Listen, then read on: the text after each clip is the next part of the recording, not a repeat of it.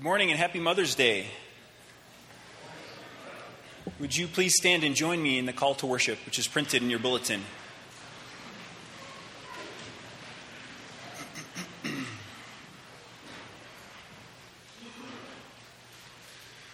Because of his great love for us, God, who is rich in mercy, made us alive with Christ, even when we were dead in transgressions. It is by grace you have been saved.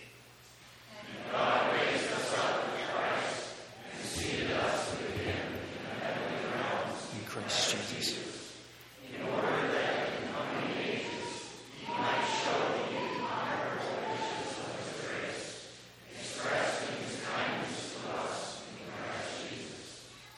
For it is by grace you have been saved through faith. And this is not from yourselves, it is the gift of God, not by works, so that no one can boast. For we are not saved, created in Christ Jesus to do the works, which God prepared and has for us to do. You are no longer foreigners and strangers, but fellow citizens with God's people, and also members of his household, built on the foundation of the apostles and prophets, with Christ Jesus himself as the chief cornerstone.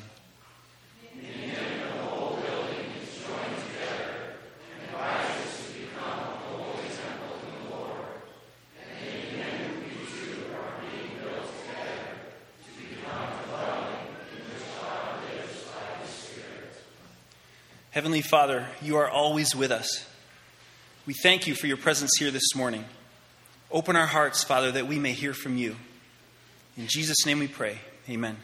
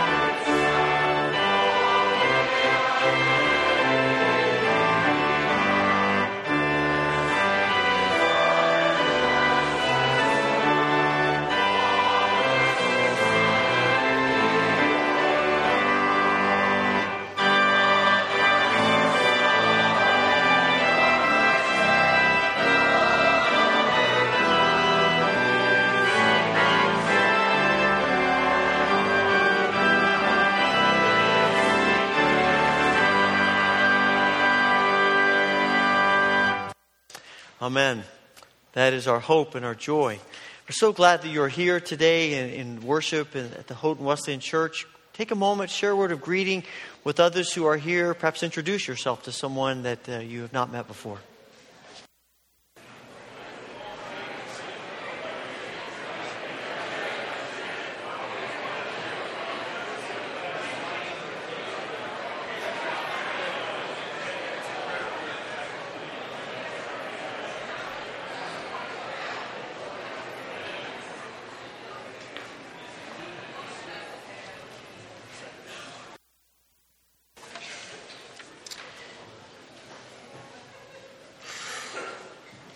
One of the, the great joys of being a part of the Church Universal is that we are able to connect with brothers and sisters who are in other places of the world.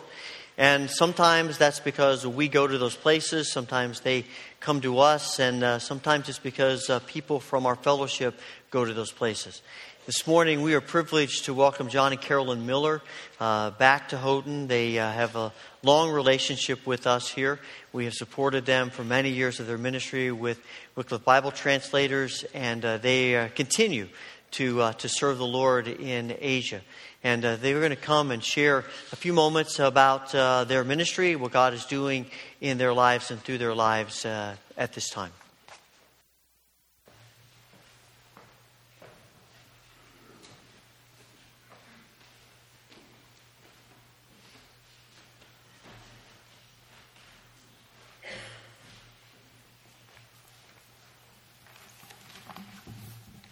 Some of you have been praying for us and supporting us since Carolyn first left with her grandmother Payne's wedding dress in her suitcase to join me in Vietnam. Some of you have seen us come and go through the years as we've visited Houghton from time to time. Some of you welcomed us back from Vietnam after our time of being guests of the revolution in 1975. Some of you know us only as Luann Brubaker's parents or as names on the church bulletin board. But one way or another, the Houghton community has supported us through the past 50 plus years in prayer and financial support. First in Vietnam, and later in the Philippines, Malaysia, Laos, and Thailand. And we want to say thank you. Our ministry has been varied. While most of our work has involved language development and Bible translation, we've also been involved in teaching, in administration, serving as parents to our own children and others, and doing whatever else has needed to be done. Over the past 10 years, the Lord has opened a way for us to continue to work with the Bru people from both Laos and Vietnam at a language center in northeast Thailand near the Lao border. In 2009, a revised Bru New Testament with Psalms was printed in Vietnam. This was the third printing of the Bru New Testament.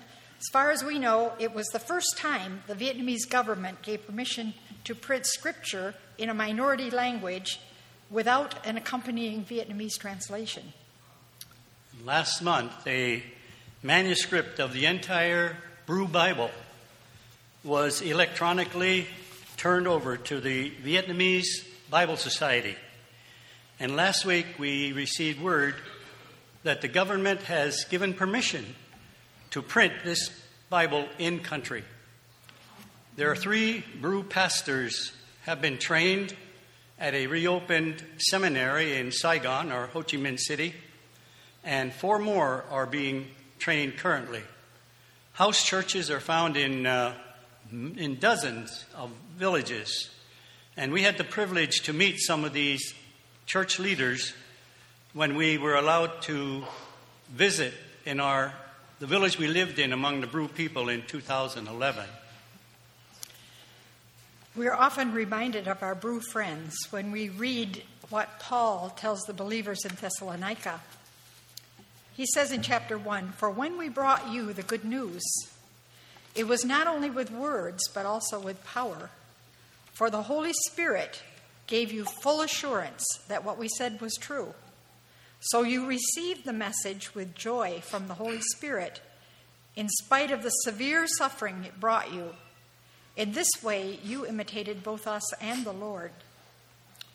Paul recognized uh, his dependence on the prayers of others as he carried out the work of God that God had given him. He says in 2 Corinthians, first chapter, On him we have set our hope that he will continue to deliver us as you help us by your prayers. Then many will give thanks on our behalf for the gracious favor, favor granted us in answer to the prayers of many. This has been true for us, and we have seen God's hand at work in our lives and the ministry in Vietnam, in Malaysia, among the Kadazan people, and in travels to many other places. We expect to return to Thailand in July to finish our part in serving the Bru community, community through development of literacy and scripture use materials. Literacy, particularly in Laos, is very low, and we hope to also to finish a Bru dictionary and the archiving of other Bru materials. We've also seen God use the Bru materials to reach other related language groups in Laos. I've been working with a team of local people to complete a New Testament in the Katang language, a language related to Bru, and using a computer program called Adapt It. The Katang church is very young, but it's rapidly growing to uh, several thousand people. Uh, their literacy and knowledge of the national language of Lao is not very high. Most of their leaders have spent time in prison because they refuse to give up their faith. And new believers are routinely threatened with loss of life or property if they do not recant, and sometimes that has happened. We continue to need your prayers and support for this work. We're encouraged by Paul's reminder that the Word of God is not chained. He's not dependent on our, on our presence to continue his work, now even more than when Paul wrote those words to Timothy. The Word of God penetrates barriers by printed materials, radio broadcasts, MP3 players, and even cell phones. We may not personally be able to continue for a much longer time, but the Apostle Peter reminds us that the word of the Lord endures forever. So pray with us for the Bru, the Katang, and for more than 1,600 other language groups that still don't have any of the Word of God in their language.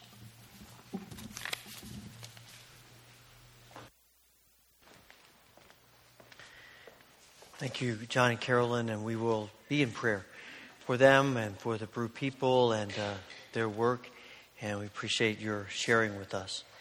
We do want to uh, welcome you this uh, Mother's Day and hope that you have the opportunity to spend some time with family on this special day.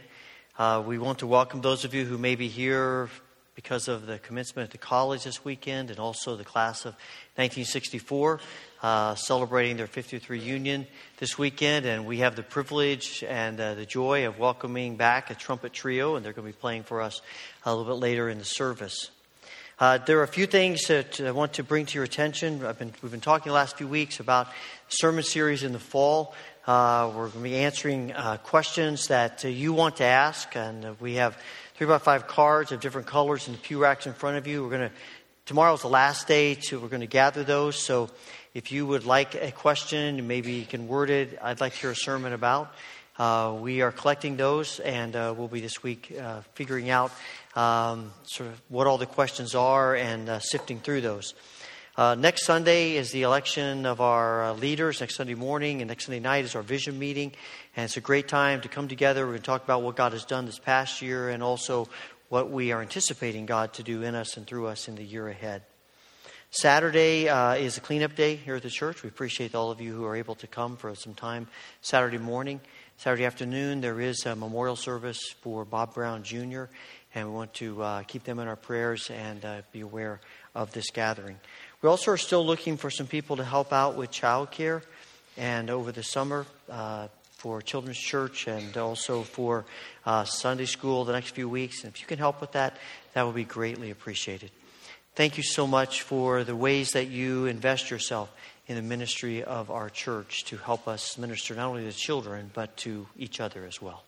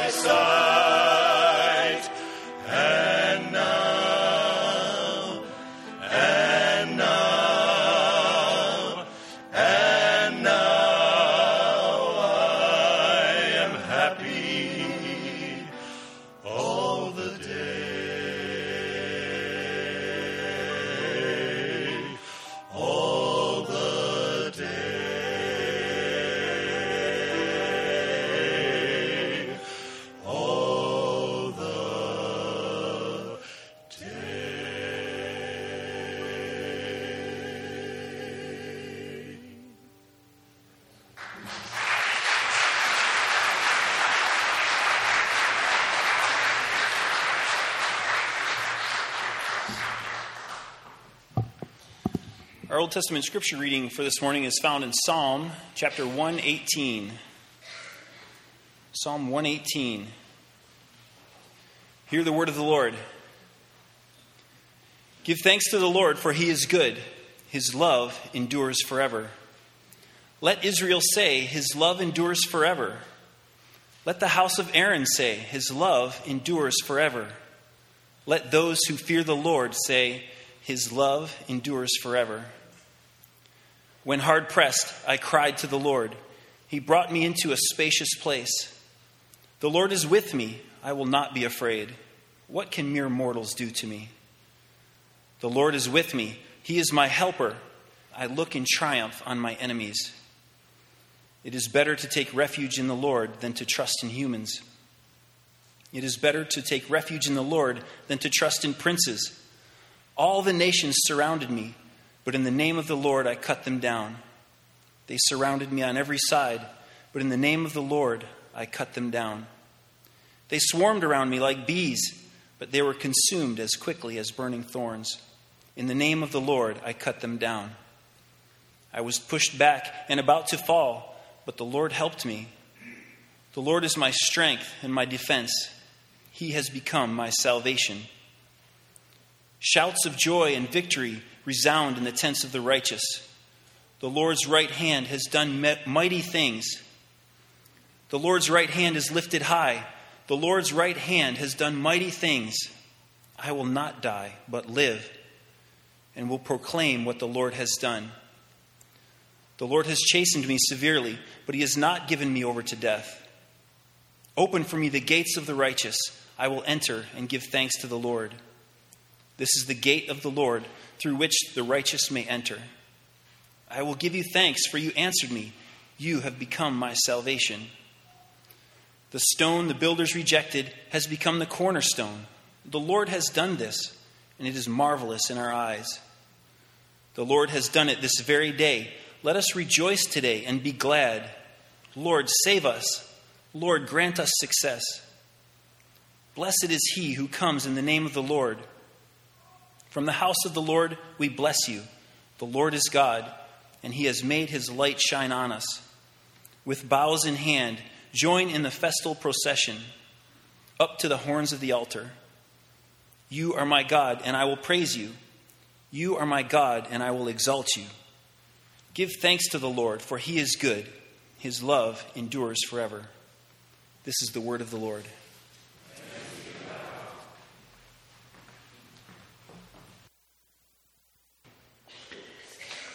Please join me in the prayer of confession printed in your bulletin.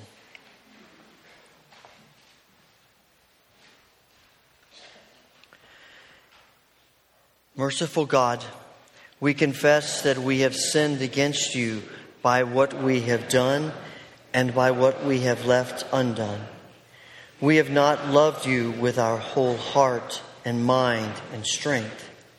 We have not loved our neighbors as ourselves.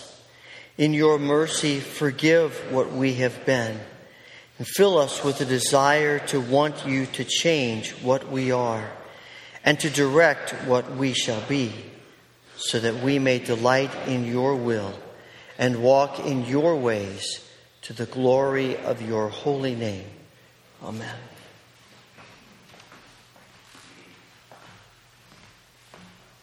This time I'd invite the ushers to come forward to assist us in the giving of our tithes and offerings.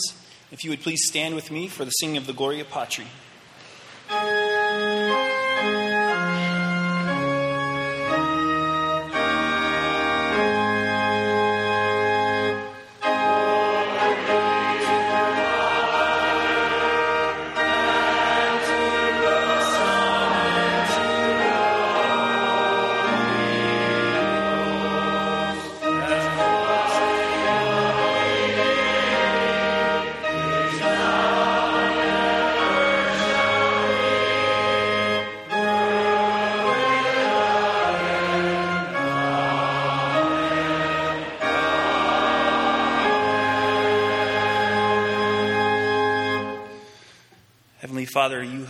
Blessed us in many, many ways. We are very grateful.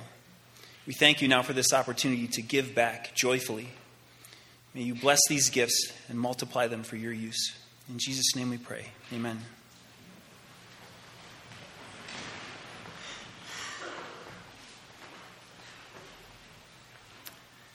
What a joy it is for us to be with you. For Rosemarie and me, it's like coming home after a few years away. And uh, for our guys here, well, we've we played here about not here in the church, but in Houghton about 25 years ago. And uh, before that, well, we were the Houghton College Trumpet Trio of 1964.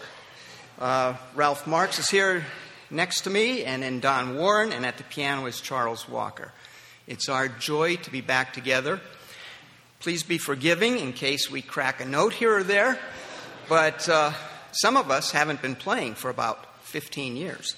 So we uh, are so happy to be with you today on this Mother's Day and to be here with the Millers. And, uh, well, it's just been a glorious time in fellowship already. This weekend has been tremendous. In your bulletin, it says we are going to play I Heard the Voice of Jesus Say. But we took a little liberty after all the messages of this weekend, and we wanted to play Take My Life and Let It Be.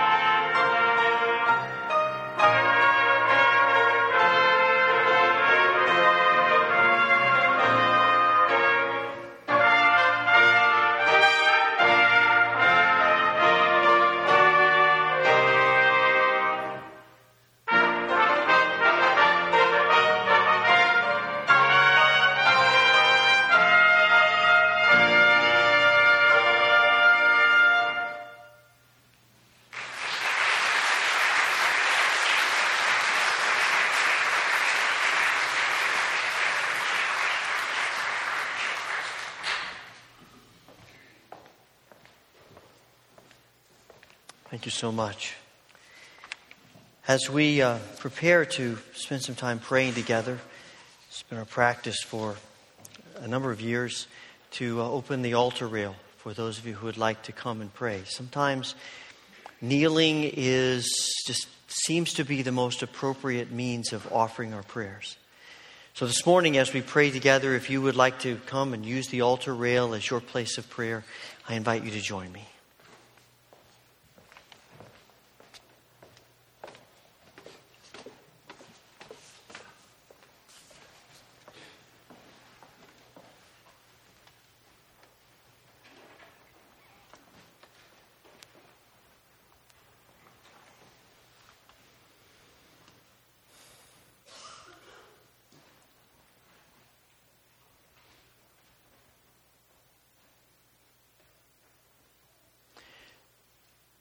Father, as we come to you in worship today, we come with our hearts open to you. We come in a spirit of adoration and worship. We come asking you to take our lives and let be whatever you desire. We come acknowledging that there is no better place for any of us to be than in your hands. And our lives given to you. It's the ultimate act of worship. We thank you for desiring us. We thank you for wanting us and loving us. Thank you for receiving us. Father, on this day when we that we've set aside to think about family, we thank you for the gift of family. We know that family comes in a variety of shapes and sizes, and quite frankly, family exists with varying degrees of success. We want to thank you today for the people who nurtured us, cared for us, loved us. Father, we recognize that there are no perfect families. So we pray that you will help us. Help us to be parents who love our children and lead our children to Christ in all that we do. Help us to be children who love our parents in the spirit of Christ's love in all that we do. In all of our family connections, may we know your grace and mercy. Make us people who love and forgive and show kindness and mercy, who respect and honor one another, and who want nothing more than what is best for each other. Father, we pray for the needs, the burdens that we bring with us today. We pray for those who are grieving. We think of Bob Brown's family. We think of Marge Avery and her family, the death of her brother this week, and, and for other families that are in the middle of grief and pain and loss and all of the various ways in which it comes to us in this world. We pray for healing, for your comforting presence. We pray for the struggles that we face in these frail bodies in which we live. We think especially today of Bev and Edna. We pray for Linda and Micah, for Bill and Crystal and Emily, and for others who are on our minds and hearts this morning. And we ask for your healing grace in each of them. Father, we pray for all who are struggling with other kinds of needs. Some are looking for a job, some are dealing with broken relationships. Some are wrestling with anger and bitterness. Some of us may feel overwhelmed with disappointment from unfulfilled expectations. We ask that you would continue to work in our lives. Father, we pray for this world, this world that you created and you love. Thank you for the ministry that John and Carolyn have had for all of the ways in which you've given them strength and help through the years. And we thank you for the, the strength that they have now to continue their ministry. We pray that you will bless them, that you will continue to help them in their ongoing work. We pray for the Bru people. We ask that you will continue to bless them as a church. Watch over them. We pray, Father, for our brothers and sisters in Brunei who are facing the difficulties of uh, just enacted Sharia law. Lord, we pray that you would give them the confidence of your Spirit. May they have courage in the face of difficulties that, quite frankly, we know very little, if anything, about. We pray that they will know our love our prayers, our support. Father, we pray for the ongoing ministry of Jericho Road as they reach out to refugees and people in Buffalo. Help them to be your hands, your feet, your eyes and ears of love and mercy and grace to people in need. Father, we thank you that we come today in the spirit of the resurrected Christ. Let the truth and the reality and the power of Christ's resurrection be our purpose, our motivation this day and every day. And it is in the name of our risen Savior that we pray with joy and confidence, remembering the prayer that he taught his disciples to pray Our Father, who art in heaven, hallowed be thy name. Thy kingdom come, thy will be done on earth as it is in heaven. Give us this day our daily bread, and forgive us our debts as we forgive our debtors. And lead us not into temptation but deliver us from evil. For thine is the kingdom and the power and the glory forever. Amen.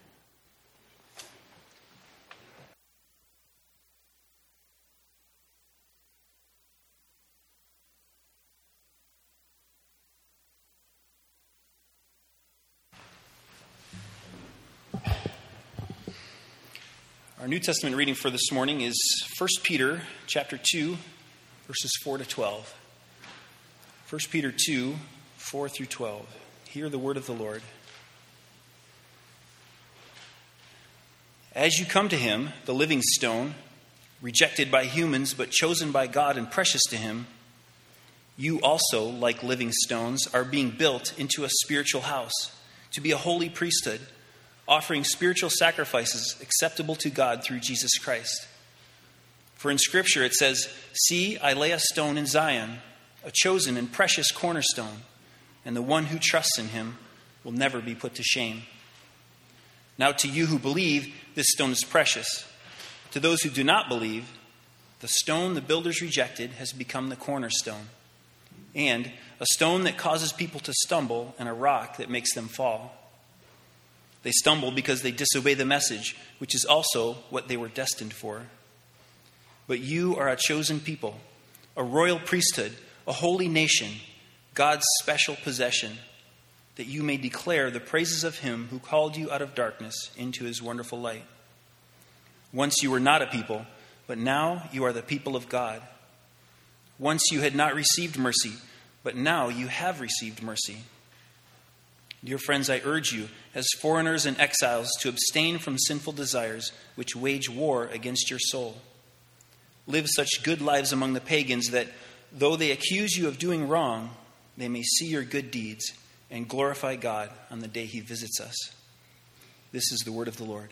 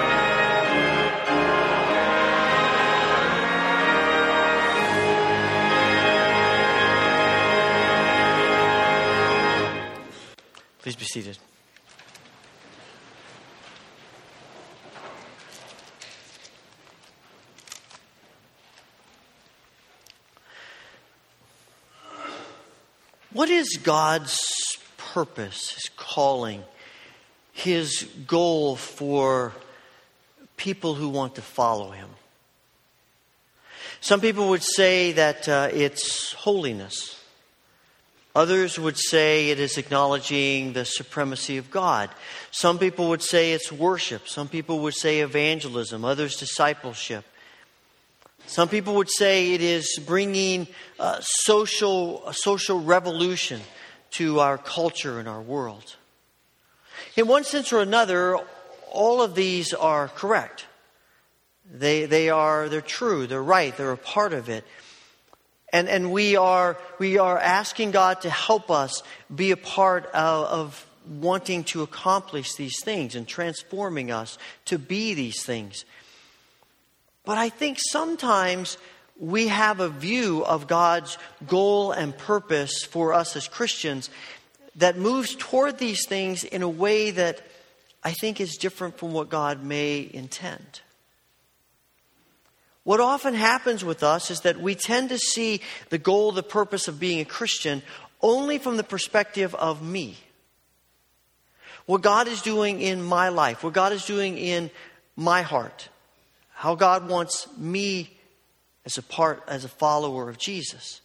And while that is important, obviously, I, I think God's deeper purpose, I think God's, God's larger design is that we be connected as the church. And Peter seems to be saying the same thing in this passage we read, where he talks about the people of God being built into a spiritual house.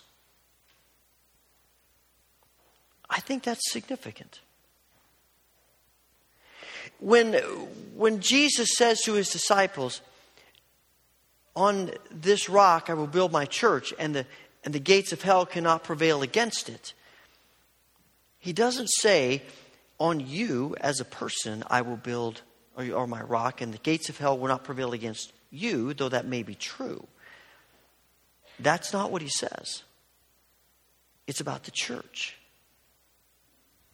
And there is power in the church in this spiritual house that God designs for us, that and God plans for us and calls us to be.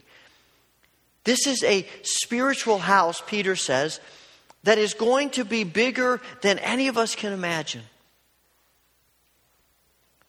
Peter is writing to people who are scattered, people who are persecuted, people who are in various places uh, in the world. And he writes to them into a, and people in a culture who are continually being told you are invaluable, your life means nothing, what you believe is ridiculous, unreasonable, ignorant.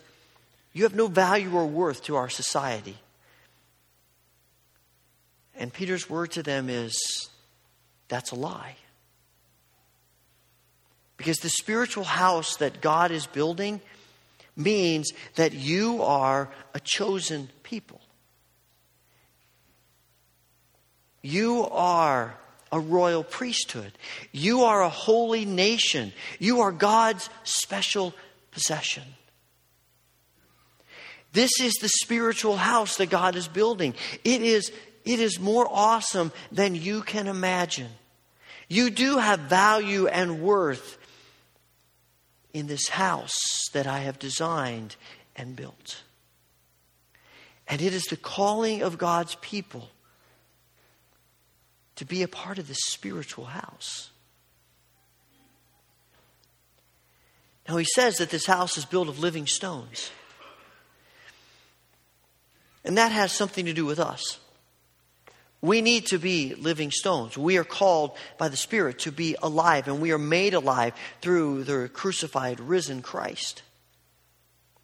But often we leave it there. And I think sometimes our picture of what it means to be a living stone is just one stone lying on the ground. And, and, and I think we, we almost come to the place of saying, that's okay. If that's all I ever am, that's okay. And I think that's a very stunted, unbiblical view of what it means to be a follower of Jesus. Peter says we are living stones that God wants to use to build a spiritual house.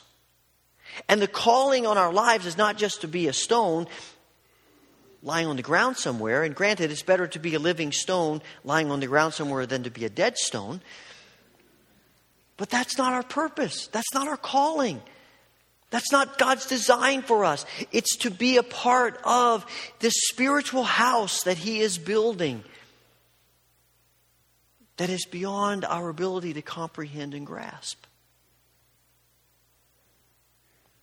But often we struggle to really believe that that's God's intent for us. We settle to say, well, if I'm just good myself, that's all that matters. It's just really just me and Jesus. Everything else is icing on the cake. No. We have totally misunderstood what it means to be a follower of Jesus. It's about being a living stone that's a part of this spiritual house. That's God's purpose for us. That's God's design for us. And in our Western culture, in our Western mindset, in this, in this culture in which, in society in which, what continually comes to us is that it's all about me, my rights, it's, it's whatever I want. We have brought that into the church. And we've convinced ourselves that as long as it's me and Jesus, then really everything else is superfluous. And we've missed it. We've missed what it means to be a chosen people, a royal priesthood, a holy nation, God's special possession.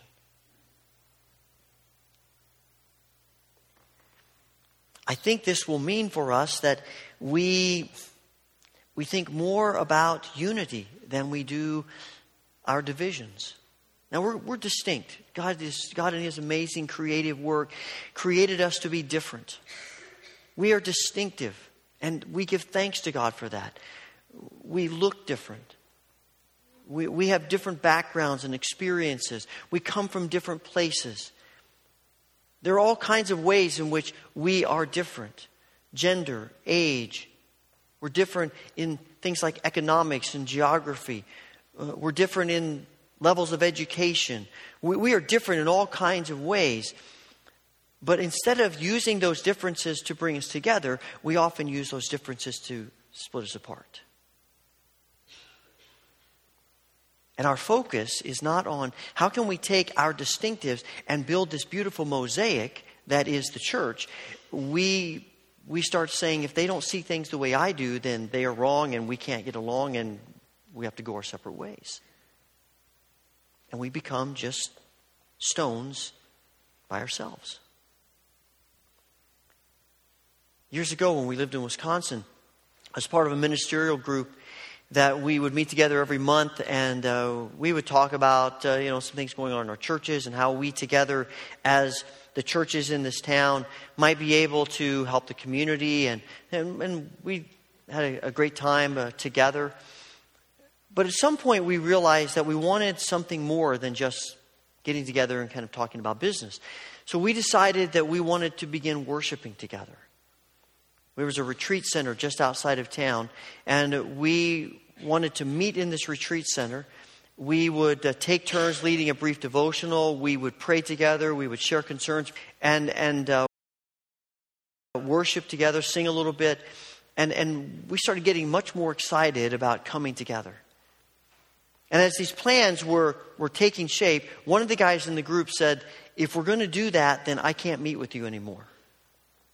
And I said, Why? He said, because we, in our church, we believe that if we don't agree on every doctrinal perspective, then we can't worship together. And he said, and since I know that we have differences of opinion about, about doctrine in this group that's very diverse, I can meet with you for a business meeting, but I can't meet with you to worship.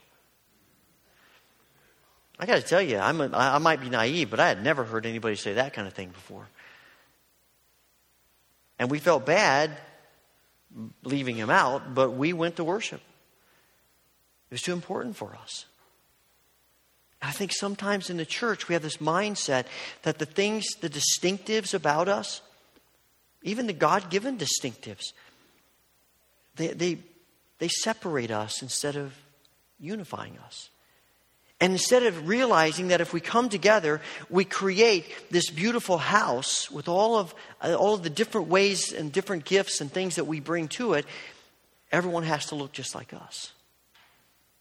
And since that's not going to happen, and they're not going to think like us, we're going to go off and just be our little stone by ourselves. And we're not really fulfilling God's call to be this spiritual house. I know one of the reasons we wrestle with that is because it means we're going to have to sacrifice. We can't always get our way. The decisions don't always go the way we want them to go. But that's what working together is about. And quite frankly, it may remind us that we aren't always right, as hard as that is to hear sometimes and other people interacting with us and our lives intermingling together is often the means in which God uses to break off some of those rough edges in our lives and to smooth us out. God uses other people. As we read in the scriptures, iron sharpens iron. And we often need to be sharpened. And that means we're going to sacrifice. In verse 5, he talks about the, us coming and, be, and offering spiritual sacrifices that are pleasing to God. And it is a completely different thing to offer spiritual sacrifices that are pleasing to us than spiritual sacrifices that are pleasing to God.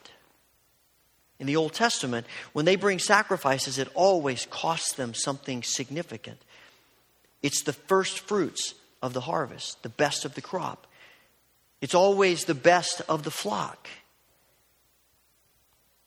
It's a sacrifice, it's a significant sacrifice. And you and I are called to those same kinds of sacrifices. And, and we, we struggle with that because we know if we're really going to be involved with each other, if we're really going to connect with each other to be, build this spiritual house, then probably people are going to ask us to do something in the church. And we'd rather not. We might be asked to teach Sunday school or work in children's church or help with the youth group or be an usher or a greeter or go to the nursing home. And we just want to come to church, do our thing, and go home. We don't really want to sacrifice. And again, we become a stone off by ourselves. And we miss out on the joy of being a part of this house. And instead of seeing this as something we dread because, oh, I have to sacrifice, we see it as something we look forward to. We get to be a part of something so much bigger than us. We get to be a part of, of this wonderful house, the spiritual house that God is building that is awesome. And we don't realize how much us not being involved in this house hurts the kingdom. It's, it's like playing the Jenga game. You probably have seen this Jenga game, you may have played this game, and I know I'm going to knock this thing over if I do too much of it. You know, you pull out a piece and you put them on top, and, and, and you keep pulling out pieces. And, and if you pull out a few pieces, it'll stand. But when you get very many, you compromise the integrity of the tower and it comes crashing down. And we think, well, just one more piece. But it's just one more piece. And how many people does it take for us to say, my involvement's not that significant. Me, my sacrifice is not that important. How long does it take until this spiritual house that God has designed has holes in it and is threatened? What we're really doing is we're really modeling Christ. Because Peter says the, the cornerstone of this house, the architect of this building, is Christ. And if anybody looked at Christ while he was here on earth, and they then looked at him on the cross, who in their right mind would believe that that was a worthy, worthwhile foundation on which to build a kingdom? No one. He's rejected. The only people that like hanging around Jesus are the people that no one else wants to hang around. He ends up on a cross. He's treated like a criminal. And yet, Peter says that very criminal, the one who's rejected, is the perfect cornerstone, the perfect foundation for the spiritual house that he is building. Because when he is the foundation who is right and true, every stone that is placed upon him is going to be in the right place, right and true. And the foundation is good, no matter what. No matter what. It's good. Because the one who was rejected, the one who went to the cross, the one who died, rose from the dead. And he conquered our greatest enemy. And this foundation has power. And it is perfect. And it will hold up this house that God is building as we offer ourselves as living stones What ends up happening then is that we, we begin to look, as a house that he builds, we begin to look like the architect of the house. People can look at that spiritual house and say, ah, I know who built that. I mean, we, if, you, if you know anything about famous architects, they have a style. They, they have, they have a, something about the way they design things and the buildings they create that that can tell people who know, oh, that's a Frank Lloyd Wright. Oh, that's a Christopher Wren. And artists do the same thing. People who, who study art can look at a painting and know which master painted it. And when people look at this house that God has built, they aren't looking at the individual stones in the house. They're just looking at the house. And it occurs to them this looks like Jesus. Because it's his house. My grandfather was a uh, he was a terrific builder. He uh, he built a lot of houses. He was also a, uh, a college professor who taught music, and he was a pastor. And, um, you know, back in those days, college professors and pastors would make a lot of money. So he always was supplementing his income with things. And one of the things he would do is buy an old house and restore it and remodel it, and then he would sell it. My mom talked about how, you know, they, they would move into a, a kind of a dilapidated place, and he would spend a, a year or so fixing it up, and just when it got to the place where it was they wanted to live in it, he would sell it to someone, and then they'd go find another house and do the same thing. And they moved around a lot, and uh, but he could build about anything, and he did. He built a number of houses, remodeled a lot of houses. In fact, in his retirement years, he took a Volkswagen Beetle and he cut it off right behind the back seat, and he put a camper on the back of it. This was the oddest looking vehicle you've ever seen. Most of the family really did not want to drive around town riding in this with him, but it was but it worked and he did it. He just had a mind for that kind of thing and he could build stuff. Unfortunately, his building skills were not passed along to me. I do not have that gift.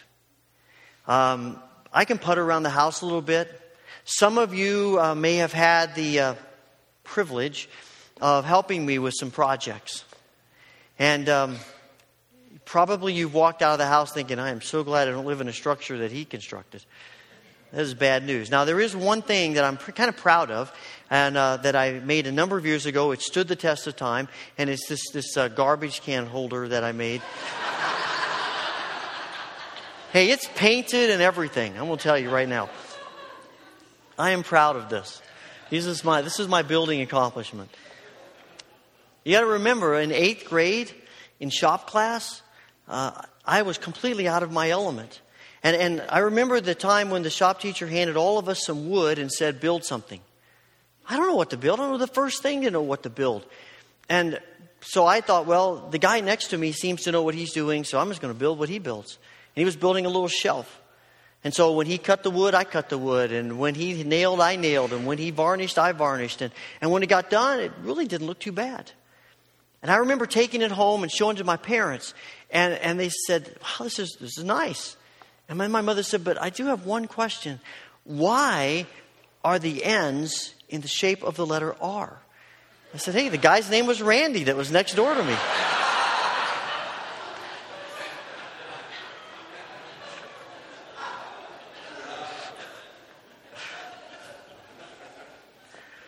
That's not my field. It's not my thing. And you know what I've come to discover? That no matter how, how hard we try, when we try to build the church, we're much more like me than my grandfather. We, we use, we, we mess up the tools of relationships. We succumb to the temptations that come at us. We, we mess up so often. We are so imperfect. We don't have a clue what we're doing most of the time. But the good news is Jesus does. Jesus knows exactly what to do. He is the master architect and the master builder. All he's asking of us is that we let him use us. That we hand him our living stone and let him make it a part of the spiritual house that he is building. I love what the, the psalmist says that we read earlier. He said the, the cornerstone, the, the one who's been rejected, has become the cornerstone. The Lord has done this, and it is marvelous in our eyes. And then he says, that verse we quote so often This is the day the Lord has made. Let us rejoice and be glad in it. Why are we rejoicing? Because the one who was rejected is the cornerstone. And he is building this spiritual house that is beyond our ability to comprehend. And he invites us to be a part of it. We can be living stones off on our own, accomplishing so much less than what God intends. Or we can offer ourselves spiritual sacrifice and watch God put us into this awesome house He is building that reflects His glory. It allows us to be a part of something amazing. Heavenly Father, thank you for the privilege you've given us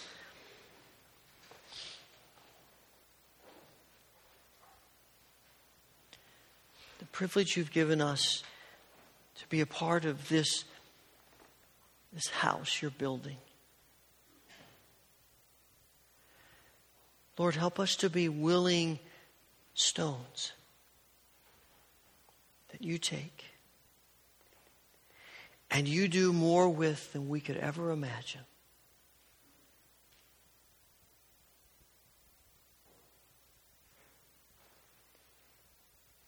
We pray this through Jesus, our Lord and Savior, the cornerstone. Amen.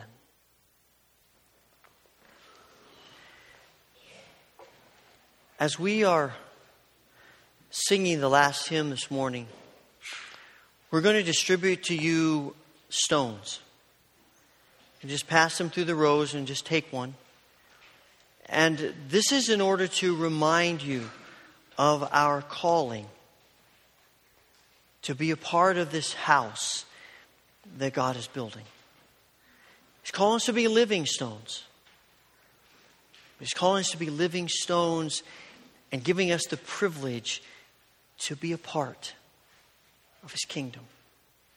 And my prayer is that you will take your stone home and you will put it somewhere prominent. And every time you see it, you will pray, Lord, let me be a living stone in your house, whatever you want that to be.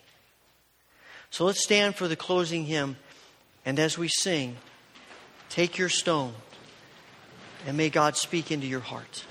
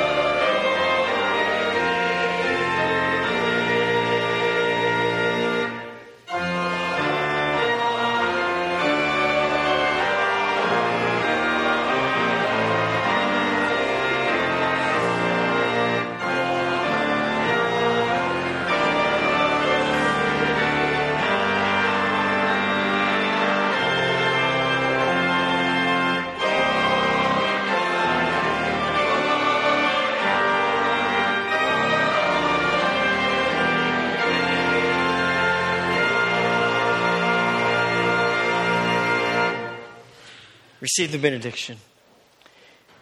May the grace of the Lord Jesus Christ, the love of God, and the fellowship of the Holy Spirit be with you now and forevermore. Amen.